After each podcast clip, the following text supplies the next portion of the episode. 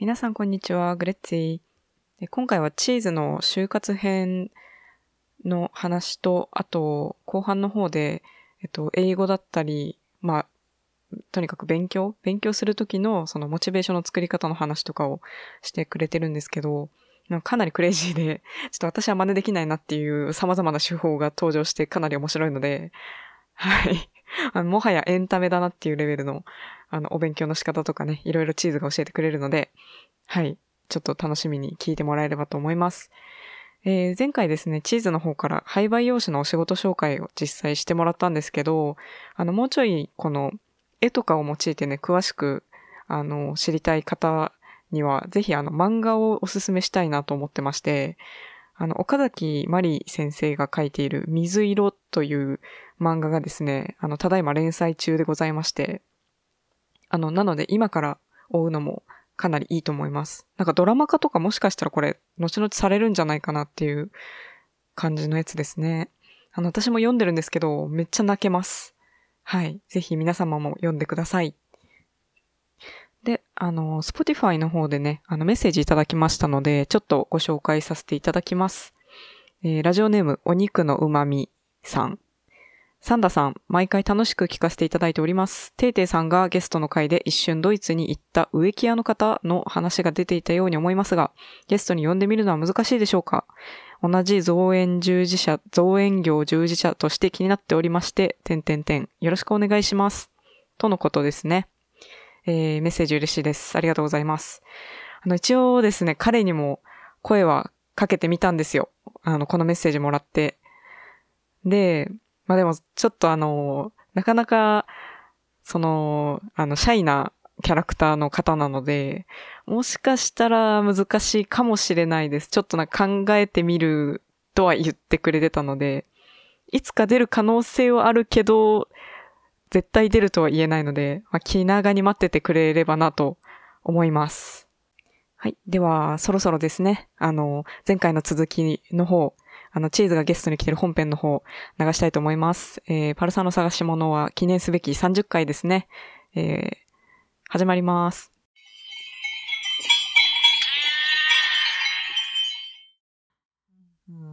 ドクターまで行くって言ってたし。嘘つき。でも、いつかは行くよ、うん。次の目標はマスター取って、うん、ドクター取って、ノーベル賞。待って、めちゃめちゃどこまでも飛んでいこうとしてるんですけど、そう怖いわ、本当にやりそうで。ここでは終わりません。まだまだ始まったばかりです。なんか、多分君の気に入る話があるよ。怖い怖い怖い。違う。なんかどのようにして、この3ヶ月の就活で、うん、この、大学に降り立ったかみたいな、内定をゲットしたか。まずはノープランでとりあえずは行ったわけよ。はい。なんかもう日本が嫌すぎて、うん、旅立つぞみたいな。はい。で、旅立って、でも一応、行った理由は9月にこの廃売用紙のでかい学会があって、うんうん、そう、なんか9月に、でっかい廃売用紙が、10月に集う学会があって、うん、そもそもこのアメリカ就活3ヶ月は、うん、最初は家族旅行で始まった。2週間行って帰ってくる予定だったけど、うん、行って、行こうってなった時にその学会が10月だから、あと2週間滞在伸ばせば、その学会に参加できるっていうのに気づいて、うん、その時働いてた仕事を辞め、飛び立ちました。うんそこでさ、あと2週間伸ばせばってことは仕事辞めればいいじゃんってなるところが静かだよね。しかもその仕事始めて3ヶ月。やばいよ。しかもさ、なんか、それもさ、なんか意味不明な仕事。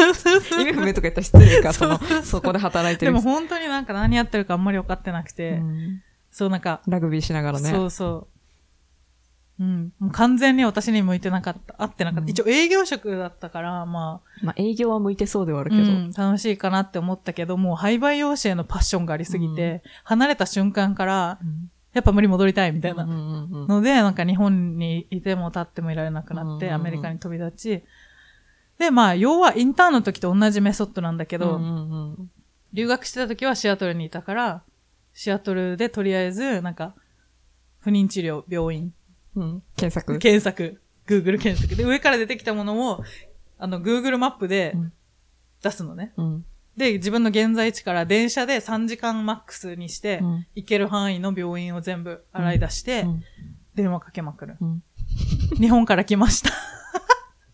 日本の廃売用紙ですって。もうやめてるくせに。日本の廃売用紙ですって言って。行動力エグすぎなんだけど。見学さしたいんですけど、みたいな。うん、って言って、そしたらなんか大体でもほとんど無視。うん、なんか、あ、ちょっとそういうのは無理ですとか、うん、なんか偉い人に聞いてみますねって言って返事なしとか、うん、負けずにそこで何回も聞いてくれましたかとかかけ直すんだけど、うん、1週間後とかに、だいたいちょっとそういうのはとか、うん、もうなんか忙しいからできないとか、うん、うちそういうポリシーないとか、うん、っていう感じで、でも一個なんかちっちゃい病院がなんか、うん、あ、そうなのみたいな、私の病院なんか建てたばっかりだから、うん、みたいな、来ていいよ。なんか、病院、ラボ自体はないんだけど、うん、なんか、ズームするって言われて、うんしますみたいな。毎日、うん、毎日暇だから、うん。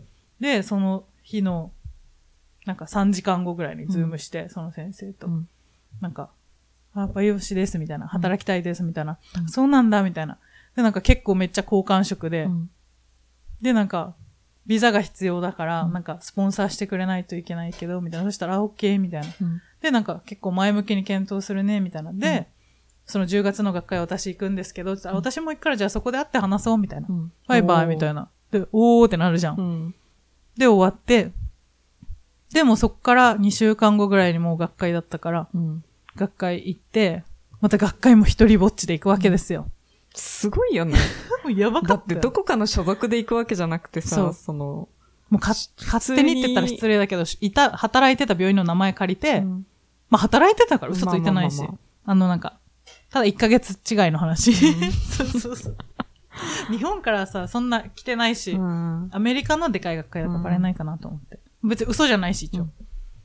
うん、まあ、うん、別に嘘じゃない。そうそうそうそう。だって、ちゃんとなんか確認取れれば在籍しましたよって言えるから、うん、なんかちゃんと突っ込まれて、なんか、就職なんか雇いますよって話になった時に、実はもう働いてないですって言えばいいじゃん。うんうん、そんな自己紹介で私無職ですって言う必要ないじゃん。うんうんだから、そう、それでも、学会も5日間、行ったこともない週に、一人で行って、8日間ホステルに泊まって。やばいよ。そう、4人部屋ね。偉すぎ。いや、もう超ドキドキだったよ。いやー。迷子にならないように何回も往復練習して、うん、すぐ迷子になるからっていうか。マジで偉いんだけど。そうで、コンベンションセンター行って、うん、なんかいろんで、オープンの前日から準備、会場設営で人一応いるか、受付は前日からやってて、うん、その受付の人に私初めてなんだけどってめっちゃ質問攻めにして、うん、そしたらなんか若い人だったからなんかもっとわかる人連れてきてあげるよって言われて、うん、わかる人を連れてきてくれて、うん、私培養士になりたいんですみたいなアメリカで、そう受付の人によ言って、その人がそうなんだねみたいな、うん。で、就活とかなんかいろんなコネクションできたら、うん、コネが作れたらいいなと思ってって言って、そしたらその人が、培養士が集まるグループみたいなのがあるから、うん、それに絶対入った方がいいよって言われて。やば、なんかさ、ちゃんと話つながるんだね。そうそうそう。その人がマジで教えてくれなかったら、つうかそれの存在なんかよくわかんなかったし、うんうん、学会とかなんかホームページ見てもなんか何みたいな感じじゃん。絶対わかんない。そう、だからわかりませんってその人。大きい学会じゃん、しかも。そう、めっちゃでかい。そう。だから本当に前日めっちゃ暇な時に、うん、助けてって言いに行ったから、うん、それが良かったんだと思う。で、その人が助けてくれたのが、うんめっちゃ良かったんだと思う。すごくねなんか。いやでも、運命力強すぎるか。本当に人のつながりとなんか温かさを感じた。でも大体なんか学んだのはマジで助けてって言ったら大体助けてくれる。うんなんか優しくしたいじゃんみんな多分。うんそう、それで私初めてで右も左も分からなくて、なんか、なんだろう、コネクションとか知り合い作りたいって言って、そしたらこれ入った方がいいよ。$30払わないといけないけど、なんか多分価値あるよって言われて、入りますって言って、OK みたいなんで、翌日のなんか集まりがあるから、そのテーブルいろんな、看護師は看護師とか、お医者さんはお医者さんのテーブルで、うん、なんか、看護師の中でも、新生児とか、うん、その、あとはカウンセラーとか、全部不妊関係の学会だから、うん、そのジャンル、職業分けとかもあって、うん、だから、本当に歩いてる人に聞いたら培養士に当たるってわけではないから、うん、もういかに多く、どれだけの人と話すかみたいな。うん、5000人規模ね、一応、その学会。すごいよね、うん。日本にないレベルのやつだもんね、そうそうそうそうもはや。うん。で、しかもなんかスペイン語、だから話しかけた人が、うん、ああ、なんかイングリッシュの、みたいな感じで帰ってきて。そんな人いるんだ。いる。スペイン語しかできないみたいな人で、Do you speak Spanish? って言われて。あれ、場所どこだっけニューオーリンズ。だけどなんか世界から結構来てて、多分発表しに来てるから、その自分のプレゼンは英語でできるけど、そういうことで、そのなんか大学、お医者さんとか、その学生とか大学院生とかもいるから、その単位取れるみたいな、その学会に出たら、っていうので来てる。日本の学生もよくあるよね。そうそうそうそう。のなんか国際学会版じゃん。だから英語が必ずペラペラじゃなくても、発表さえできて質疑応答は教授が助けてくれるじゃんみたいな。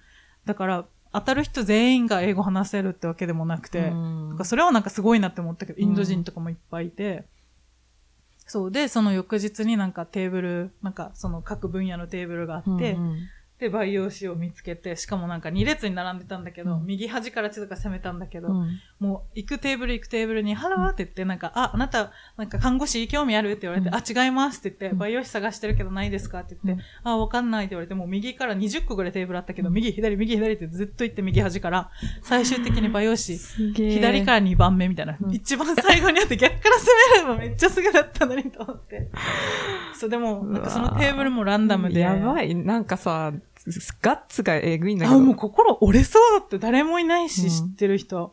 てか、いた？アジア、日本人みたいな。日本人なんかさ、でっかい病院で、アメリカとコラボしてるみたいな病院で、そこの培養士みたいな人が発表してたけど、そのメニュー見ても、2つしかなかった病院。で、その人たちも5日間いるわけじゃなくて、多分発表して帰ってたと思う。もう3日目いなかったもん。やばいな。マジ、四面楚歌。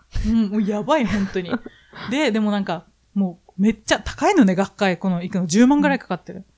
登録費と参加費だけで。はぁ、アメリカだね。うん。だからもうこの10万、1円でも無駄にしたらダメだと思って、もうトイレに座って隠れたいって何回も思ったよ。だったけど、なんか、もう人がいる間は、話そうみたいな。でも必死に。10万払ってるし。そう、10万払ってるし。で、スナック、お菓子とかタダで全部くれるから、もうそれ全部カバンに入れて。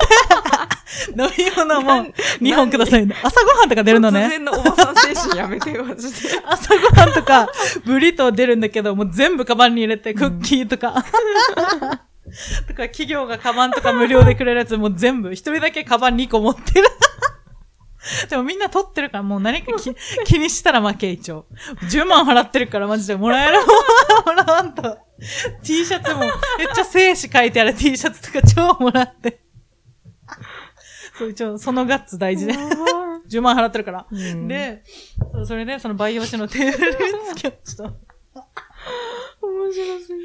そう。まあ、結局テーブルに行けて。そう、行けて。あ、そう、あと、千坂はスーツっぽいので行ったんだけど、マジでみんなカジュアルだったのね。だから、スーツ着てたら日本人。それは分かった。言われてたけど、そのシアトルの時、前働いてた病院に行って、なんか、その学会行くんだって言った時も、日本人いるか、なんか、スーツっぽいので行ったら、みたいな、仕事探してるんだったら、みたいな。でも大体スーツ着てる日本人だけだよって言われて、もうドンピシャみたいな。だって、日本国内のさ、国際学会ですらさ、日本人だけだもんね、スーツ着てるの。全然なんか T シャツに短パンみたいなさ。そうそうそう、めっちゃカジュアルで来るよね。ね。全然なんか。そう、これからビーチ行きますみたいな。そう、なんか。そんなもんだよね、意外と。で、そのテーブルにつきました。で、男の人2人と女の人1人がいて、なんか培養士のテーブル探してるんですけど、って言ったら、あ、ウェルカムみたいな。僕ら培養士だよみたいな。それで、やったーみたいな。超探してたって言ったら、なんか、どうしたのみたいな感じで、全然なんか、何みたいな感じなのね。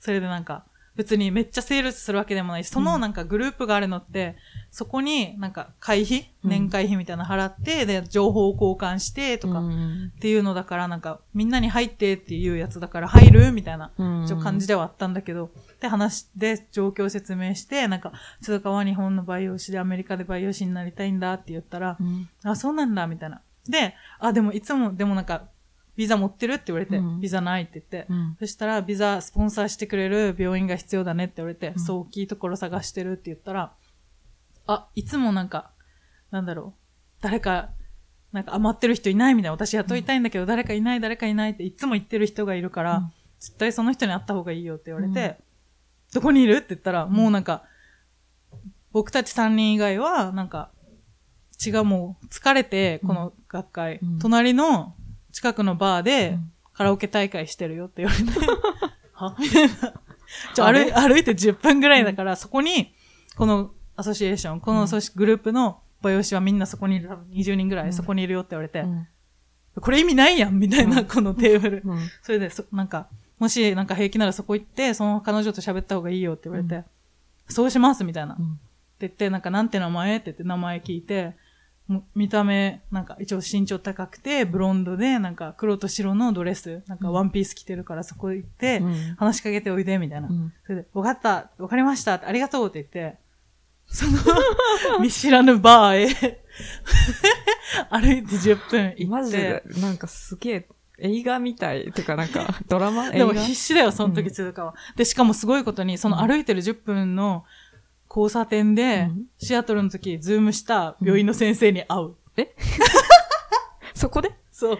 そこで。どこで会おうって別にやってたわけじゃなくて、そうそう、うん、そこで会っちゃったんだ。そうそう、そこでなんか、何日から来てるみたいな、今日時間あるみたいなテキストしてて、うん、あ、返事しなきゃと思って信号待ちで横見たら立ってて、うん、えみたいな。何々先生みたいな。そしたら、えちょっとかみたいな。うん、シーズン何してんだみたいな。うん、で、なんか、あ、今から、なんかその、培養士の集まり行くんだって言って、うん、先生はなんか私、お医者さんだから、うん、なんか、昔の医者友達とバー行くからって言って、うん、あ、そうなんですね、みたいな。あ、会えてよかったって、またね、みたいな、うん。で、その先生となんか、会ってコーヒーで話そうとか言ってたけど、うん、結局そのことはなく、うん、その交差点でヤッホーで終わったのがちょっとウケたんだけど、なんかあれみたいな。もうなんか運命の始まりの先生なのに、ね。そうそうそうそう。で、その培養士がいるっていうバーに行って、うん、でもスーツでめっちゃカバン2個も持って、めっちゃキョロキョロして、そうそうそう、お菓子と、ハロウィンかよ、マジで。が入ったカバン持って、もう完全に浮いてるわけ。うん、だけど、なんかめげずに、ちゃんとさ、学会行った人名札下げてるからわかるわけよ。うん、だから多分お店の人が気づいてくれて、うん、で、つうかもうなんか、なんだっけ、培養士のパーティーっては言われてるけど、うん、その人の名前しかわからんし、うん、でも団体がいなくてそのバーに行った瞬間、うん、でなんか、培養士のパーティー探してるんだけど、みたいな、うん、なんか、大人数いるみたいな言ったら、うん、あーみたいな、なんか、あ、プライベートイベントみたいな、上だよって言われて、うん、プライベートイベントに、ちょっと貸し切ってたのね、うん。全然そんな説明してくれんかったし、うん、バーに行ったらいるよってしか言わないから、で、何人かもわかんなかったから、うん、なんか、まあみんなそこにいるから、そこに行けばって言われてカラオケしてるし、みたいな。で、行ったらマジでなんか30人、40人ぐらいいるかな。カラオケしてて。でもみんなまとまってるわけじゃなくて、チリチリバラバラみたいな。で、はい、どんなってその言われた人を見つけるかみたいな。わからないじゃん、顔も何も。だからもう入り口の近くにいて、誰とも話してなさそうな人に、すいません、みたいな。この人知ってますかみたいな。あ、知らない、みたいな。すいません、この人知ってますかお前何みたいな。突然入ってってね。そうそうそう。しかも一人だけスーツでこんなカバンにかも持って。しかもカバンの色めっちゃ真っ黄色ね。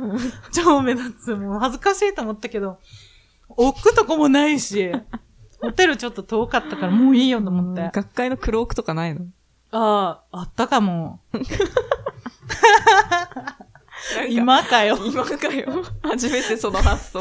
違う、でもさ、学会会場もでかすぎて、なんか8会場ぐらいあって、2回、なんか。どこに置くかっていう話だわ。そうそうそう。なんか多分あったかもしれんけど、もうなんか連れて歩いてたわ、ずっと。で、なんか、この人いますかって聞いて、あ、多分あの人だよって言われて、めっちゃ歌ってる人だったので、それで、あ、と思って。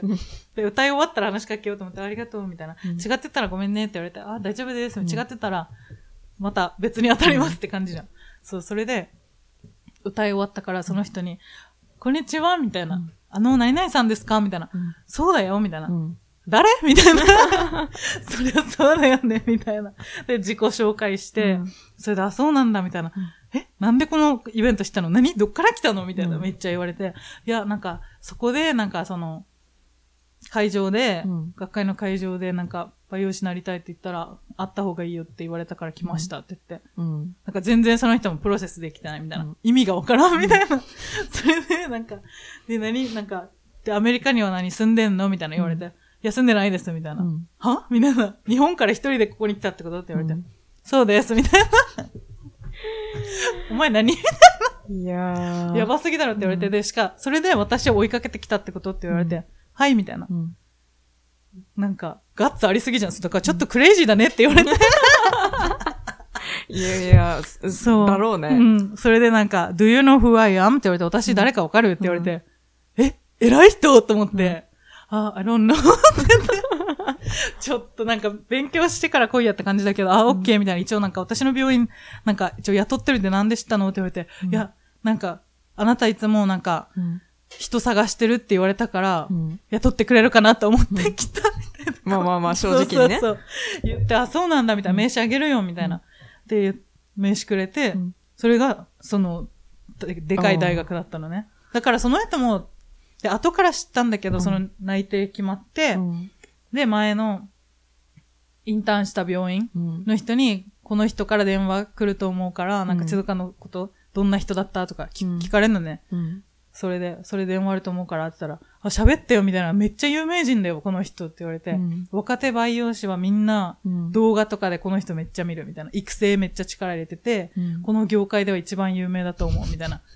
なんでそんなやつにたどり着くんだよ、また。そうそうそう。で、その人に、Do you know who I am? 私誰かわかるって言われたのに、わかりません。だからその人ももう有名なのか慣れすぎてて、あるあるなんじゃん、多分。なんか、何々です、なんか、なんだろう。だから、あ、何々さんって言われるの自体がよくあること、その人にとったら。なんかいつも見てます、なんかためになってます、みたいな感じの流れなんだと思うけど、わかりませんとか言って。しかも日本から突撃できたやつ。そうそうそうで、しかもなんかそのプライベートイベントは、その学会の培養士のグループにお金払って、入ってる人で、なんか事前に出血を取って、やってたイベントらしくて、だから部外者いないのね。通貨だけ。飛び入りは一人だけ。で、なんかある程度自己紹介して名刺交換すんで、そこで帰ればいいのに、通貨は帰らない。荷物置いて、もうここまで来たからと思って、いる人の偉そうな人とめっちゃ自己紹介始めて、金も払ってないし、サインアップもしてないのに、ここぞとばかりに自己紹介をしまくって。そうそう。で、しかもなんかでもよかったのは本当に偉い人、途中で気づいたのね。若い人は若手の医者とか、何もわからん。若い人は千塚を雇う力がないって気づいて、年上狙わんとダメだと思って、40代とか50代を狙って。そしたらなんか、その人たちは結構なんか、あ、自分の病院、なんか人探してるとかって話になって、で、一人男の人が、あ、そうなんだ、みたいな、結構興味あるってなり出した時に、千塚はやったと思ったら、そのさっき話したスタンフォードの人、女の人なんだけど、その人がなんか、ダメ、この子はうちに来るから、みたいなになって、ちょっとこれ、急に取り合い始めた。そうそうそう。ねえ、その時に、で、なんか、なんだろう、学会のその話、その培養士で真面目な話みたいになって、カラオケ終わって、なんか締めみたいな、その時に、もうこの業界はもう人手不足が深刻すぎるからって言ってて、あ、そうなんだみたいな。だからもう海外から持ってきてるレベルって言ってて、もうラッキーでしかない。つうかはそんな事実知らんかったから。だから奪い合いではないけど、しかもこんだけガッツがある子だったらいいかもって思うよね。そうそうそう、なんかやる気がある、若手を育てることが今後のテーマみたいな。っていう会話しかマジでもうずっとないわけ。だからそんぐらい若手不足。でも本当に若い子一人もいなかった。30代、40代以上ばっかり。一応学会が高いのもあるけど値段が。まあまあまあ、確かに。そう、でもその人たちがめっちゃその話してて、本当に同世代ゼロ。もう40代から60代ぐらいだったから。めっちゃ可愛がられそうじゃん、でも。そう、だからめっちゃ、しかも名前もチーズですって言って覚えられて、なんか、チーズあったみたいな、あ、日本から来た迷子みたいな。学会5日間あるから、ね。なんか有名になっちゃったもしかして。そうそうそう、その界隈でちょっと有名になるみたいな。そうで、しかも夜とか、そう、ニューオーリンズだったから、なんかパーティーとかすごくて、で、そのパーティー行った時もなんか友達作りまくって、みたいな、もうひたすらコネ作りみたいな。そうで、それで、なんか名刺交換めっちゃして、で、しかもなんか立食パーティーの時に、なんか培養士会でめちゃくちゃ有名なグレード、を作った人、なんて言ったらいいかな、なんか、まあソフトバンクじゃないけど、携帯業界で言ったら孫正義みたいな人がいるんだけど、つうかその人のことも知らなくて、ガードナー法っていう測定のもう世界中誰でもが使ってる測定方法があって、それを作った生みの親、お父さんなんだけど、普通に。すげえやつがいたんだ。そうそうそう、立食パーティーにいて、で、隣に立ってたおじさんで全然知らなくて、つうか仲良く喋って、オーストラリアなんですかみたいな。つうか日本ですみたいな。オーストラリアいつか行ってみたいみたいな。しかも、名前何って言ったら、ケビンだよって言うから、あ、違う、デイビッドだよって言うから、あ、デイビッドみたいな。チーズですみたいな。喋って、で、なんか、飲み物取ってくるから、またねみたいな。バイみたいな。で、そしたらなんか、培養士会で、なんか、もうすごい影響を与えた人になんか表彰をあげますみたいな表彰式始まって、うん、デイビッド・ガードナーって言って、うん、えみたいな、さっきのおじさん。多分、だから恐れ多くてみんな話してなくて、一人でポツンっていたわけ。うん、だから千坂、あ、今がチャンスと思って、うん、ハローみたいな、誰か分かってないから。で、名前聞いた後にこの方法を作った人みたいな、うん、生きてたのみたいな。うん、生きてた。なんか、わかる教科書に載ってる人とかのレベルって。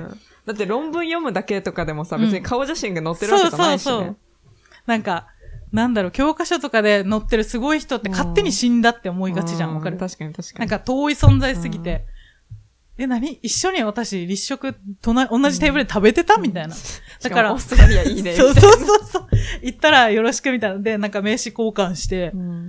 で、写真撮ればよかったと思って、で、その表彰終わった後はめっちゃ長蛇の列で来てて、みんな写真撮りたい、一言話したいみたいな。この人さっきまで一人ぼっちだったよ、と思って。あと、あれもいそうじゃん。やっぱ、千塚と一緒で、その本人を知らない。あ、そうそうそうそうそう。だから、絶対そのあの人がガードナー。そうそうそう。ってなって、みんな多分そうだったんだと思うけど、千塚はそうなったけど、もうなんか、手遅れ。てか、その前に話してたからマジラッキーぐらい。周りから秘書だと思われてたかもよ。みんなおしゃべり夢中だったけど、全然普通に横に行って、なんか、え、オーストラリアのどこですかみたいな。私の友達、オーストラリアで培養士したいって言ってて、みたいな。アドバイスありますかみたいな。めっちゃ聞いてた。自分のこと聞けばよかったよって。めっちゃ、こんな偉大な人だったわ。知らんかったみたいな。そう。っていう人にも出会えたから、なんかめっちゃ収穫はあったなと思って、5日間超濃密だったけど。濃密だね。もうやばい。もう多分、人生でもこう忘れられない5日間かもね。本当に。でもなんかもう最後の日は、ストレスがやっぱきつかったんだろうね。もうずっと泣いてた。で、しかもホステルだから、しかもそのホステルバーがついてて、24時間誰かいるんだ。あなたホームレスみたいな。それともバーでお酒飲んでる人みたいな。よくわからない人がよくいて。で、4人部屋だし、誰か昼寝してるし、絶対泣けるとこがなくて、なんか一応道渡って路地の隙間みたいなとこで、お母さんに電話して、疲れたーって泣いてた。そう、その時点で。いや、お母さんも心配だっただろうね。本当に。その時点でさ、就職の確定も確証もなんもないから、もう学会は終わったわけじゃん。じゃあ、こっから2ヶ月どうするみたいな。で、まあ、シアトルでしたことと同じことをするだけなんだけども、いろんな州に行って観光しつつ、相当にエンジョイしてたようにしかない。そうそう。そんなに泣いてた子には。まあまあまあ、学会もね、めちゃめちゃ。めっちゃ疲れたよ、やっぱ。で、なんかサンフランシスコに、どうせ旅行ってか観光で行きたかったから行きますってそのメール送って、その探し出した人に、そうそう、ラボ見学行くって言ったら、あ、おいでみたいな。イエーイって言って、そしたらなんか、ラボ見学だけだと思ったのに、なんか、最終的になんかインタビューも兼ねてるって言われて、え？やばい。準備してねえよみたいな。試験、最終面接試験に。みたいな、なって。で、しかもその人はなんか、なんだろう、あなたのスキルとかよりかは、どれだけ今いるチームメンバーと仲良くできるかを重要視してるって言われて、私、お昼ご飯買ってくるねって言われて、8人、6人ぐらいかなのラボ、今働いてる培養士の人と1人を置き去りにされて、うわみたいな。あ、急にそこでラボ面とちょっと交流しろと。そうそうそう。で、その人たちがどう思うかを私は一番大事にするからって言われて、私じゃなくてみたいな。あ、そういうこと？そう。で、だって実際に働くのは。チームの輪を生み出すやつを入れたくないってことね。そうそうそう。だから実際にあなたがずっと働くのはこの人たちとだからみたいな。私はずっといるわけじゃないじゃん、ボスだし。っていうのがあって。で、面白いことに一人が、二人？男の人一人は、でも偉い人かな。で、一人女の子、白人の子以外全員アジア人だったのね。だから、あれあれアメリカ来たけど、まあアメリカでもやっぱ賢いとこ行くとアジア人ばっかなんだなと思って。そう、でもすごかった。ずっと質問攻め。なんかめっちゃインタビュー、その後の、そのボス二人からのインタビュー、面接よりめっちゃ怖かった。もうなんか、なんで培養士になりたいの？なんでアメリカなの？とか、あなたの病院はどういう風にやってるの？とか、何人いるの？とか、なんで日本から出たいの？とか。めっちゃ意識高い系じゃん。あ、もうそう、それ。どういう風になんか、なんていうの？機材とか、器具とか使ってるとか、なんでそれ使ってるの？とか、これについてどう思う？とか。もうすごくて、もうアジア人、なんか、つうか、よりすごい頭の中身の人がめっちゃ質問してきてると思って。受けるよ。その中で白人の女の子一人だけ、なんか、彼氏いる？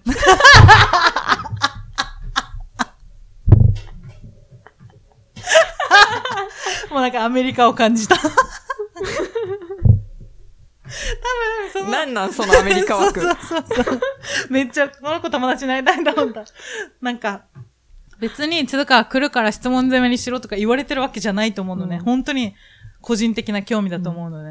うん、なんで2年目で日本から出たいのとか、うん、アメリカでしばらく働いたらアメリカから出たいとか、うん、めっちゃそういうなんか仕事的な質問しかしてこない。その子は彼氏いるって聞いてきて。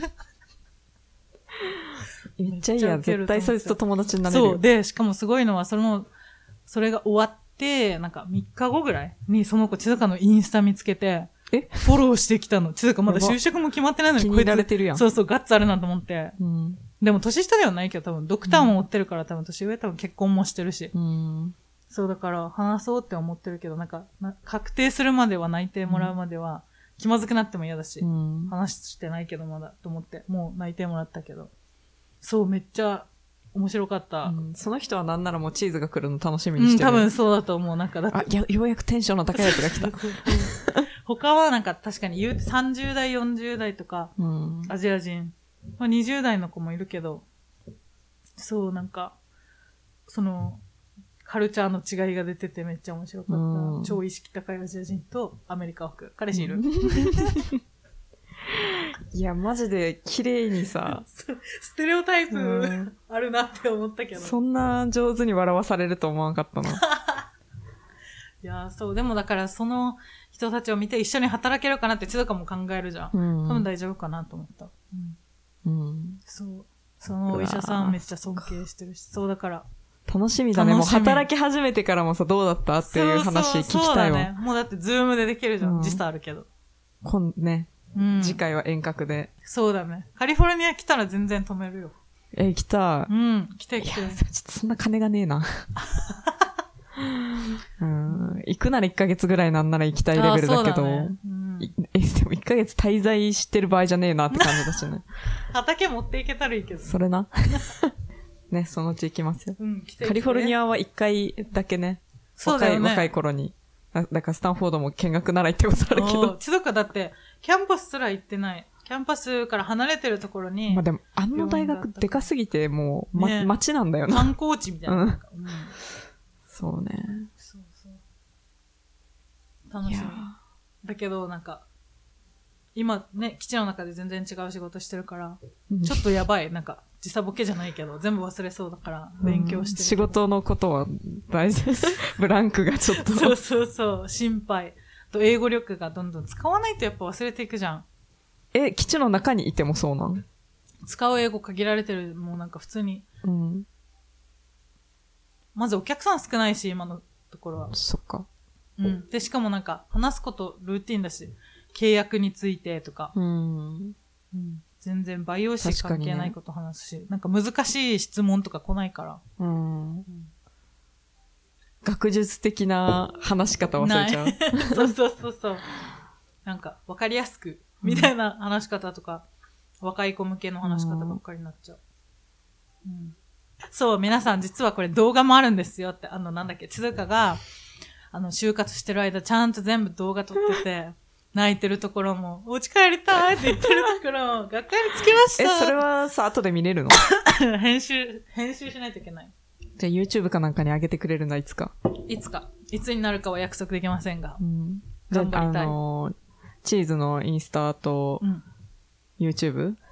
そうだね。4年前ぐらいの若き日のアメリカに着いたばかりの姿が見れます。いや、めっちゃ見てるよ、私、インスタ。マジでしょっちゅう見て笑ってる。面白いんだもん。どれがお気に入りなの？なんか、普通にずっと喋ってるやつあるじゃん、たまに。なんか、いっぱいさ、点線みたいになってさ。そう、ストーリー。なんか、ずっと一人でなんかバーって喋ってるやつが面白い。あ、ほんと？みんなさ、千塚の人生面白いって思ってるもん。いや、面白いよ。一番面白いかもしれん、高専の同期で。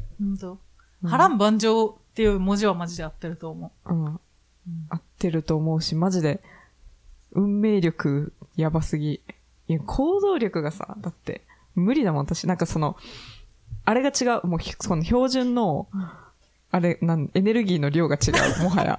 なんだっけバイタリティっていう単語は、3だから習いましたね。そうなんですか。そう。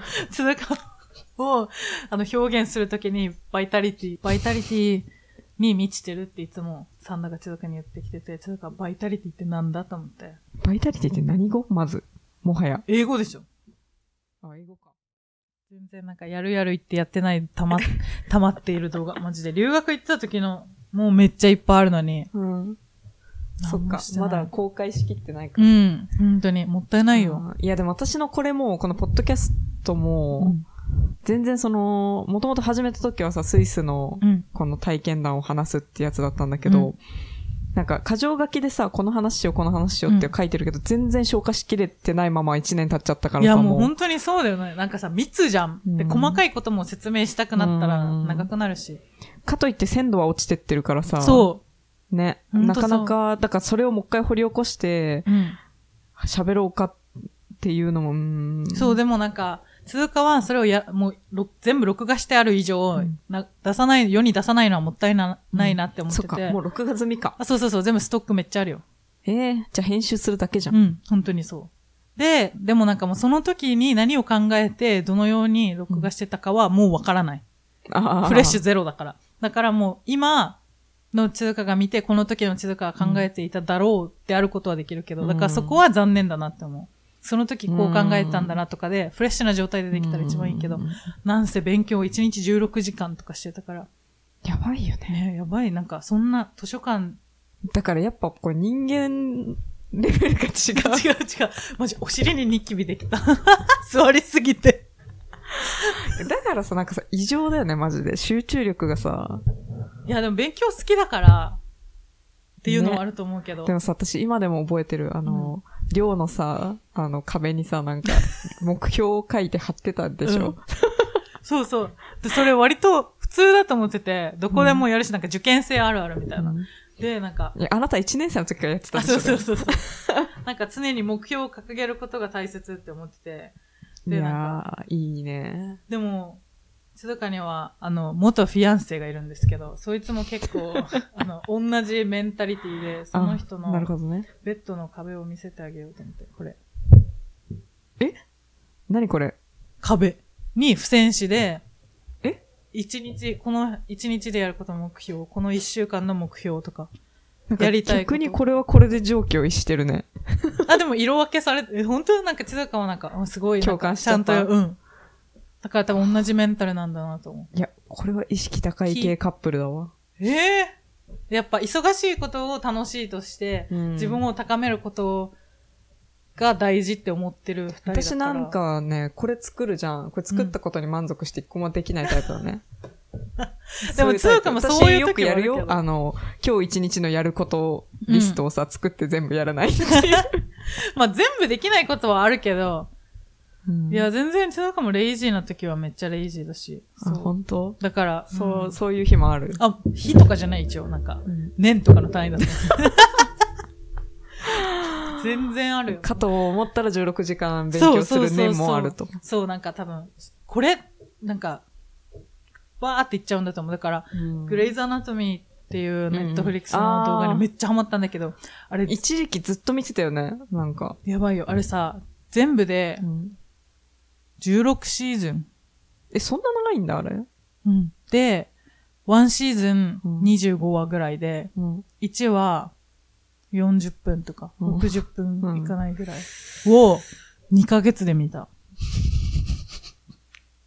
それもうほとんどさ、起きてる時間全部。常軌を逸してるのよ。ってぐらい。飽きなかったそれ。あ、もうめっちゃ面白すぎて、もう一周したいなって思ったけど、さすがにちょっとやばいな。あれは医療系のドラマだよね。そう。で、あれのおかげで、つうかはなんか、臓器の英語とか、手術とか、このメスの英語とか、なるほど。学んだんだけど、日本語で言えないのだから。ここにある部位とか、この見た目のこれが、なんかスカーポーとか、言えるけど、日本語で言えない。それなんかさ、本当の言語の学び方やってん。そう。ねえ。培養士じゃん。だから病院で働いてるじゃん。で、たまになんか、アペンデックスが、みたいな。アペンデックスって、ほら、わからない。このさ、なんかいらない臓器。私はそれこそわからねえよ。いらない臓器みたいなのがあって、虫垂、その、着れるじゃん。え、こんなのでも普通に暮らしてたら出てこねえだろ、この単語。うん、でもその、グレイズアナトミーでは、外科医で一番簡単な手術が、そのアペンデックスを取るっていう手術で、うん、またアピーかよ、みたいな。うんっていうのでめっちゃ出てくるのね、うん、だってあの子たちインターンだから、まだ研修医の話だからめっちゃアピー出てきて、うんうん、でもだから日本語で虫垂わからないけど、このアペンデックス、うん、写真とか出てきて、うん、ここっていう話にはなるじゃん。だからわかるから、うん、そういう感じでなってて、でなんか実際にうちの病院に来た患者さんで、なんか、あ、このなんかアピ取るときって言って、このアペンデックスがって言ったら、なんかアペンデックスってなって、うん、お医者さんはわかるけど、うちの病院の他の培養士とかはアペンデックスって何って、私、ちょっとか、日本語わからないみたいな。で、なんで逆に英語がわかるのみたいな。どのような勉強をしたかっていうと、グレイズアナトミーみたいな。でもそれのおかげでマジでボキャブラリー増えたと言っていいのかわからんけど。いや、増えたでしょ。まあ、英語では。私もそれぐらい海外ドラマにハマりてる。あ、もうやばいよ。もうさ、一応イケメンがめっちゃ出るから。結構脱ぐし。いや、私、一番ハマった海外ドラマ、ブレイキングバッドかな、やっぱ。あ、そうなんだ。やっぱ生物性だからね。ああ、確かにね。あれも確かに面白かった。ジェシー、イケメン。うん。うちだからイケメンの基準で見てるんだと思うけど。うん、最近はあれにハマってる。デスパレート・ワイフスって言って。ああ、はいはい。なんかあれは、イケメン少ないけど、なんか女のドラマみたいな、恋愛がいっぱい出てきて。あれも結構昔からね。そう、めっちゃ昔だよね。もう、なんかそういう感じで多分一個に集中したら、うん、集中できるかなっていう感じだから、楽しいって思ったらスイッチが入ったら、だから高専行った時とか英語の勉強が楽しいと思って、ジャスティン・ビーバーと喋りたいっていう夢があったから、なんかさギャルなんだよな目標が。それでなんか勉強、宿題とか課題終わった後に勉強、英語の勉強を始めて、気づいたら朝4時とか。やばやばいよね、夜中2時とか、うん、やべえ、寝なきゃ明日学校なのに。羨ましいわ。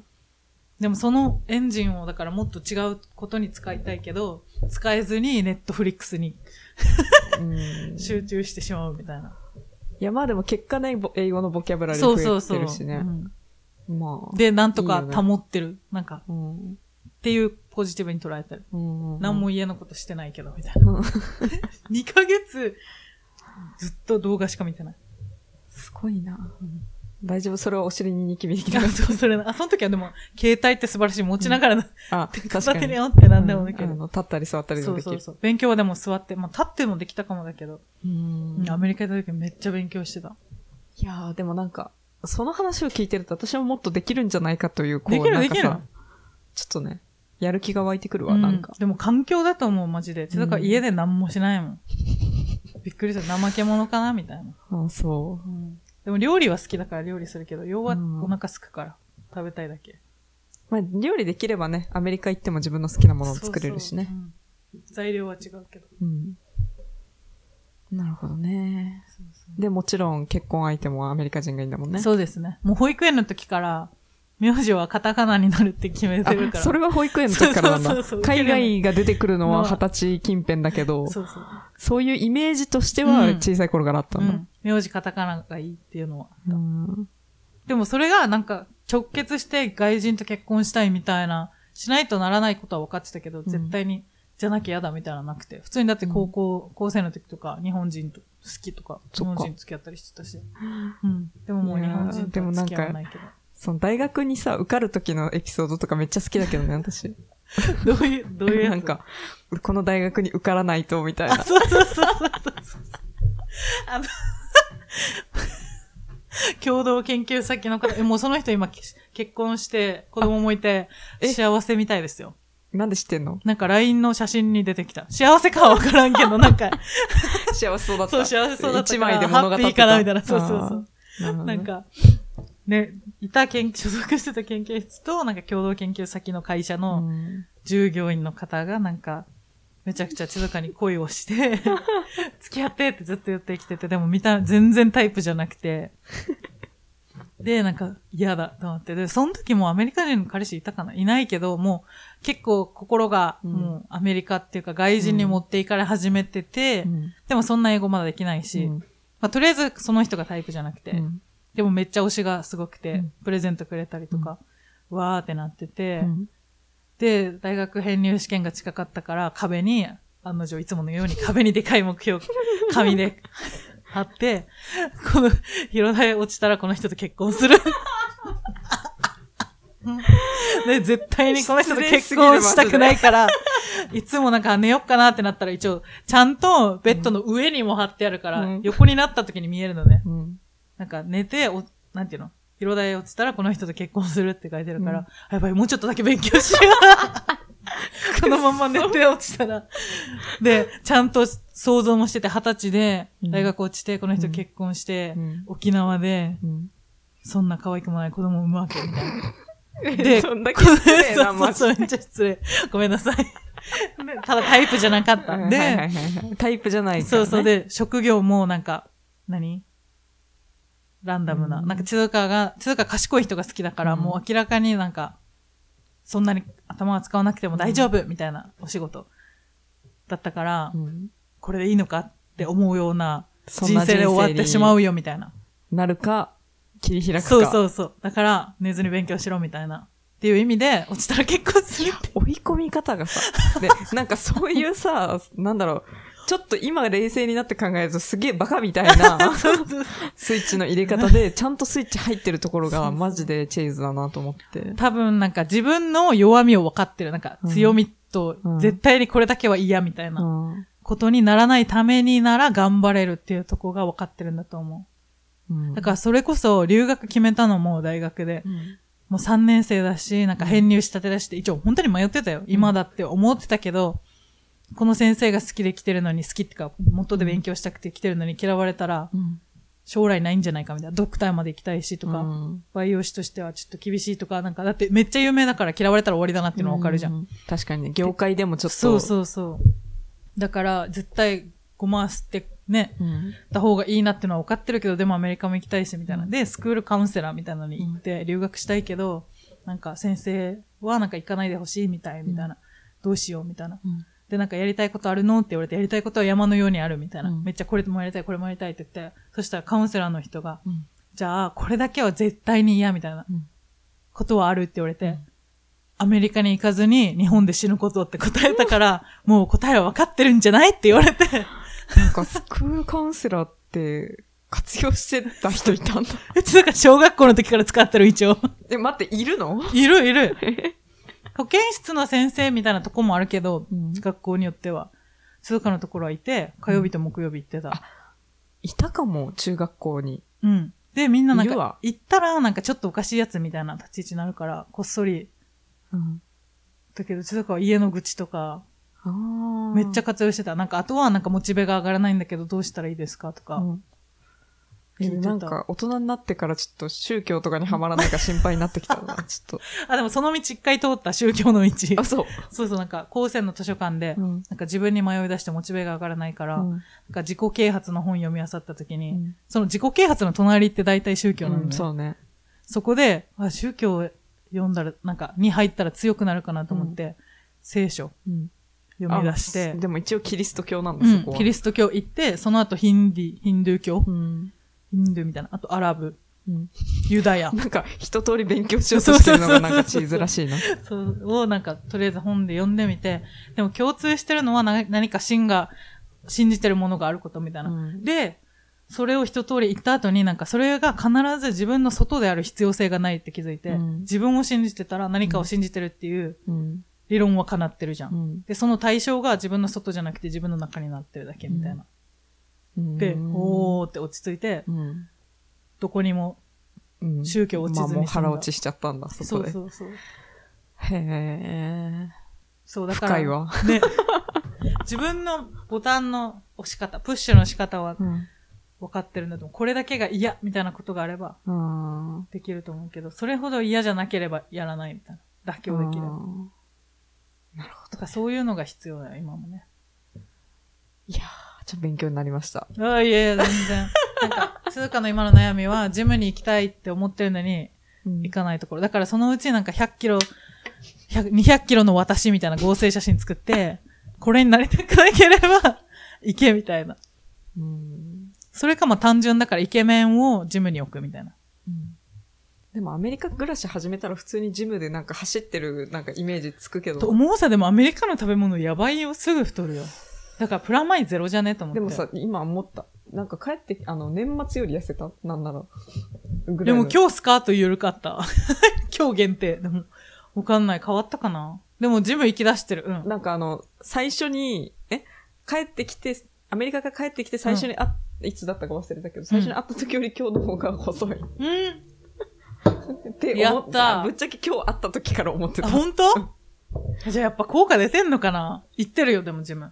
イケメンを捕まえたいから、カリフォルニア行ったらマジで絶対競争率高いからイケメンしかいない。なんていうか、可愛い子しかいないし。で、賢い人たちの世界じゃなんか武器がないとダメだから。でもモテそうだけどね。なんか最近は40代男性みたいなのにモテる。え外人の。おじさんからモテる。そう、なんか、娘高校生とかのシングルファザーみたいな。とか、嫁が娘持ってるみたいな。あ、はい、バツイチで。そうそうそう。もう自由にしてる。うん、何モテる？もうなんか若いのにはモテない。いいけどいらないから。いや、でも、ほら、なんか、すごいイケメンのさ、どうする？超タイプの、海軍の男性とか。そう。いや、でもね、学んだよ。見た目だけじゃ、ダメだよ。痛い思いしたから。空軍とかの。あ、そうですね。そうですね。エアーフォースとか、うん。マリーンよりはエアーフォース。海兵隊よりはエアーフォースがいいですよ、皆さん。なんか、すごい解像度高い回答ありがとうございます。そうそうそうそう重要。いやでもなんか、割とだから今はもうキャリアに集中しようみたいなのがあるけど、うん、だってもう働き出したらマジで仕事覚えたりとか、うん、生活環境が変わるから、どのようにしてまず生きていくかみたいなのも、家賃とかもう税金のこととかわからんし、うん、確かに保険、うん、会社の雇用保険みたいなの入るんだけど、うん、プランどれがいいですかとかあるけど、もう読んでもわからん単語だらけすぎて、うん、もう久々になんか勉強してるみたいな、下線引いて、うん、検索。そうそう。いやでも次は新しい言語なんか行きたいけど。スペイン語じゃん？ね、スペイン語かな。うん、スペイン語喋る男性はセクシーです。マジ、モチベそれしかないのかよ、みたいな。マジで。でも重要じゃないそういうの。まあまあまあまあ。うん、重要ですね。そうそう。だって、なんか、ドイツ語よりはいいと思う。失礼。いや、まあ、ドイツ語なんか怒ってんのって思う。からな。でも、なんか私、ドイツ語やるまでは、フランス語の方がいいと思ってたんだけど、うん、ドイツ語やりだしたらドイツ語の方が好きになった。へぇ、でもやっぱ。あ、そうなんだ。わかるから楽しいとか、じゃなくて。それも。まあでもそれももちろんあると思う。愛着が形成されちゃったっていうのはあると思うけど、うん、あ、なんか、ドイツ語かっこいいかもって。あ、かっこいいはなんかあるかも。なんか、男らしいじゃないけど。けどもう、だいぶ忘れましたけどね。もったいないよ。スイス人男性どうですか？いやー。嫌いないしね、スイス人男性。私はチーズと違って、自分からこう、探しに行くバイタリティ？いやいやいや。がね。だから沖縄にもさ、ドイツ語を話す界隈みたいなのあるんだよ、絶対。探せば。そういう店とかさ。このバーはドイツ語を喋る人が集う。はいはいはい、コミュニティ、あるね、絶対。バーとかさ。あるんだけど、多分 Facebook とかで探せば。じゃあそこにドイツ語忘れないように突撃しようっていうガッツがないわけよ。から、どんどん多分ね、もう忘れていってね。もう最終的にはチュースぐらいしか言えなくなる。チュースってどういう意味？チュースはバイバイ。バイバイ。かわいいね。何ですか？新しい興味。いや、なんかね、やりたいことはいっぱいあって、多分優先度が高くないんだろうね、確かに。興味なくなったわけじゃないんだけど、例えばで言うと、ドイツ語よりかは英語の方が優先度高いなって思っちゃうし、今で言ったらね、英語ペラペラじゃないから全然。カットといって、でも英語もそんなに優先度高くない、みたいな。ドイツ語はもう今たまにドイツ語のポッドキャスト聞くけど、ぐらい。全然喋ったりとかしてないね。そうか。まあでももういいならいいんじゃない？もったいないけどね。また、思い出して、やりたくなったらやり直せばいいんじゃない、それで。突然ドイツ人と出会っちゃったら、また頑張り出すかもしれないけど。ね、いないよね。そうそうね、自分から探さない限り出会いませんから、うんうん、沖縄アメリカ人はいっぱいいるけど、うんうん、ないね、うん、多分ね。はい、では今週は一旦この辺で止めたいと思います。次回はですね、アメリカ旅行の話を若干して終わりかなっていう感じでございます。それでは、次回もお楽しみに。